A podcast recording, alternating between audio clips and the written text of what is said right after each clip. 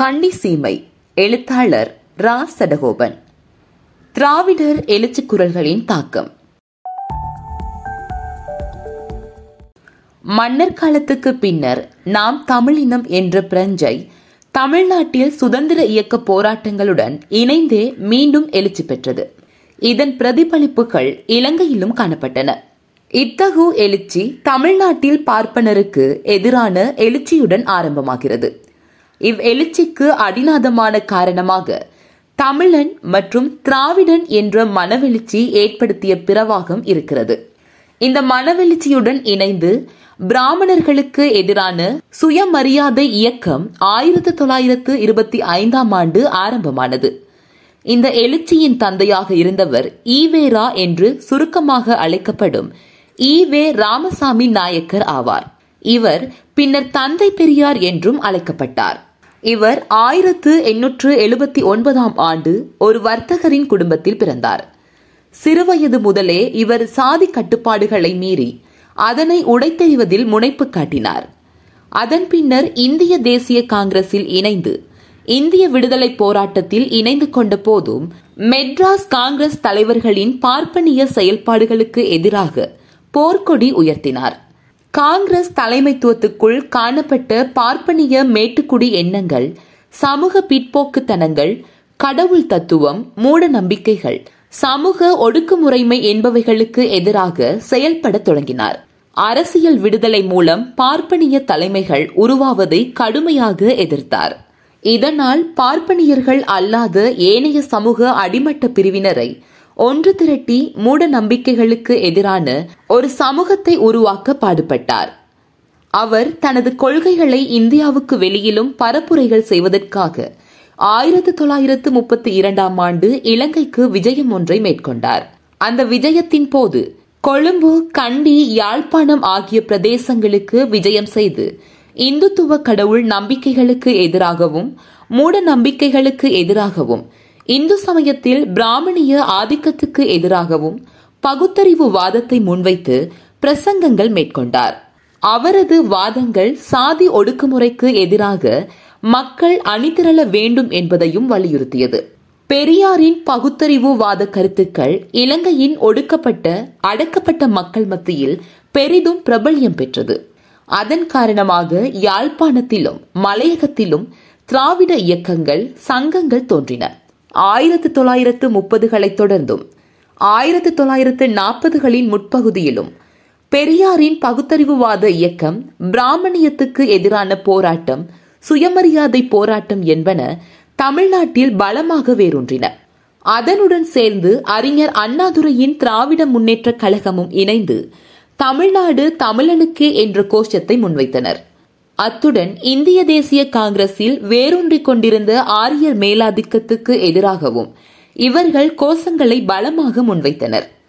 இத்தகைய தமிழர் எழுச்சிகள் 1930 மற்றும் 1940 தமிழர் தம் கலாசாரம், சமூக சீர்திருத்தம் போன்றவற்றின் அவசியம் தொடர்பில் உரத்து குரல் எழுப்ப காரணமாக அமைந்தனர். இந்த குரல்கள் இலங்கையின் தலைநகர் கொழும்பிலும் மலைநாட்டின் பெருந்தோட்ட பகுதிகளிலும் கூட ஒலிக்க தொடங்கின. பெரியாரின் சுயமரியாதை இயக்கம் மற்றும் திராவிட இயக்கம் என்பன கொழும்பிலும் மலைநாட்டிலும் எழுச்சி குழுக்களை உருவாக்கியது. இத்தகைய குழுக்களில் சமையல் தொழில் புரிபவர்கள், சவர தொழிலாளர்கள், வீட்டு பணியாளர்கள், ரிக்ஷா ஓட்டுபவர்கள், உணவக பணியாளர்கள், வீட்டுத்தோட்ட வேலையாளர்கள், போத்தல், சாக்கு, இரும்பு சேகரிப்பவர்கள் முதலானோர் பங்கு பற்றினர். விரைவிலேயே இந்த இயக்கம் பெருந்தோட்டத்துறைக்கும் பரவியது.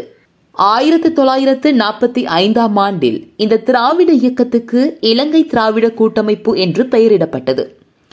அது 1948 இலங்கை திராவிட கழகம் என்று உருமாற்றம் அடைந்தது. 1949 அது திராவிட முன்னேற்ற கழகமாக மாறி TMK என்று சுருக்கமாக அழைக்கப்பட்டது. இது பின்னர் ஏ இளஞ்செலியனை செயலாளராக கொண்டு தனது கூட்டங்களை கண்டி, தலவாக்கலை போன்ற நகரங்களில் ஏற்பாடு செய்தது. இளஞ்செலியன் ஒரு ஹோட்டல் தொழிலாளியாகவே தனது வாழ்க்கையை ஆரம்பித்து இருந்தார் என்பது குறிப்பிடத்தக்கது. இந்தியாவில் எழுச்சியடைந்த தேசிய மக்கள் இயக்கங்களின் செயல்பாடுகள் மற்றும் மக்களை பெரும் திரளாக இணைத்துக் கொண்டு முன்னெடுக்கப்பட்ட போராட்டங்கள் என்பன இலங்கை தேசிய விடுதலை போராட்டத்திலும் பிரதிபலிப்பதுடன் இந்திய பெருந்தோட்ட தொழிலாளர்கள் மத்தியிலும் செல்வாக்கு செலுத்தியதனை அவதானிக்கக்கூடியதாக இருந்தது. அவ்வப்போது இந்தியாவிலிருந்து இலங்கைக்கு விஜயத்தை மேற்கொண்ட செல்வாக்குமிக்க இந்திய தலைவர்களின் இலங்கை வருகை இலங்கையில் வசித்த இந்திய வம்சாவளி மக்களின் மோசமான வாழ்க்கை நிலையை வெளி உலகத்திற்கு எடுத்து சொல்ல பெரும் வாய்ப்புகளாக அமைந்தன. குறிப்பாக அவர்கள் இலங்கை மத்திய மலைநாட்டில் கூலி தொழிலாளர்களாக கடுமையான கெடுபிடிகளுக்கு மத்தியில் தொழில் புரிந்த மக்களை பற்றி வெளி உலகத்துக்கு பிரசாரம் செய்தார்கள்.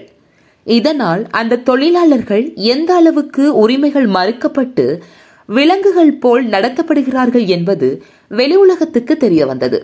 இந்திய தேசிய விடுதலை அமைப்புகளுக்கு அப்பால் சமூக சீர்திருத்தம், சமூக ஒடுக்குமுறை, உயர் சாதி கீழ்சாதி வேறுபாடுகள், தீண்டாமை முதலான சமூக பாகுபாடுகளுக்கு எதிராக போராட்டங்கள் மேற்கொண்ட பல அமைப்புகளும் இலங்கை வாழ் பெருந்தோட்ட மக்கள் மத்தியில் சமூக விழிப்புணர்வு ஏற்படுவது தொடர்பில் கரிசனை கொண்டிருந்தன. பிற்காலத்தில் ஏற்பட்ட பல்வேறு சமூக மாற்றங்களுக்கு இவை அடிப்படை ஊக்குவிப்புகளாக அமைந்தன. எனினும் மகாத்மா காந்தி தென்னாப்பிரிக்காவில் வசித்த காலத்தில் அங்கிருந்த இந்திய தோட்ட தொழிலாளர்களுக்கு இழைக்கப்பட்ட அநீதிகளுக்கும் அடக்குமுறைகளுக்கும் எதிராக போராட்டங்கள் மேற்கொண்டது போல் இலங்கையின் மத்திய மலைநாட்டில் இவ்விதம் இந்திய தொழிலாளர்கள் துன்பப்படுகிறார்கள் என்று தெரிந்திருந்தும் அது பற்றி அவரது இலங்கை விஜயத்தின் போது ஒன்றுமே குறிப்பிடவில்லை. அவர் இந்தியா சென்ற பின்னரும் அது தொடர்பில் ஒன்றுமே செய்யாமல் விட்டது ஒரு குறைபாடாகவே தென்படுகிறது என்று பல ஆய்வாளர்கள் சுட்டிக்காட்டியுள்ளனர்.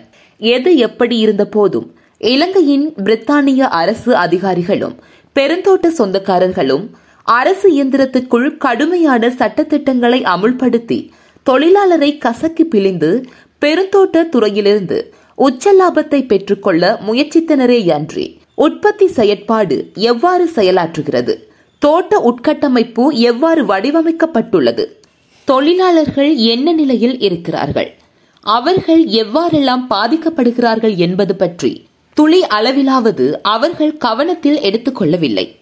எனினும் இந்த நிலைமையிலும் கூட தமக்கு எதிரான ஒடுக்குமுறை, உரிமை மறுப்பு மற்றும் பல்வேறு அநீதிகளுக்கு எதிராகவும் போராட வேண்டும் என்ற ஒரு தலைமைத்துவ உணர்வை இவர்கள் மத்தியில் ஏற்படுத்த யாரும் முயற்சிக்கவில்லை.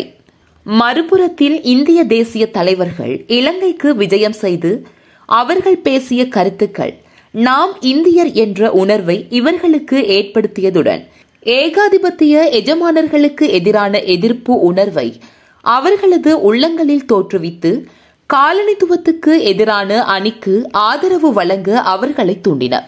அதே சமயம் திராவிட இயக்க கருத்துக்களால் கவரப்பட்ட அவர்கள் சாதியத்துக்கு எதிராகவும் பிராமணியத்துக்கு எதிராகவும் போராட அவர்களை தூண்டியது.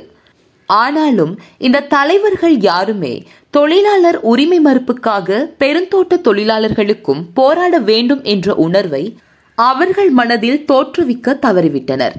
இந்த நிலைமையை தனக்கு சாதகமாக பயன்படுத்திக் கொண்ட தோட்ட துரைமார்கள் தொடர்ந்தும் தமது சட்டத்திட்டங்களை கிடுக்குப்பிடியாக இறுக்கி தொழிலாளர்கள் தோட்டங்களில் இருந்து வெளியே செல்லாமலும் அதே சமயம் வெளியிலிருந்து தோட்டங்களுக்கு யாரும் சென்று விடாமலும் இருக்க மிக கடுமையான பாதுகாப்பு சட்டங்களை அமுல்படுத்தி தொடர்ந்தும் தொழிலாளர்களை அடிமை போன்று நடத்தி வந்தார்கள். அத்தகைய சட்டத்திட்டங்களை யாரும் மீறினால் அவர்களை சட்டங்கள் கொண்டு தண்டிக்கவும் அவர்கள் கரங்களில் அதிகாரம் என்ற ஆயுதம் எப்போதுமே மின்னிக் கொண்டிருந்தது.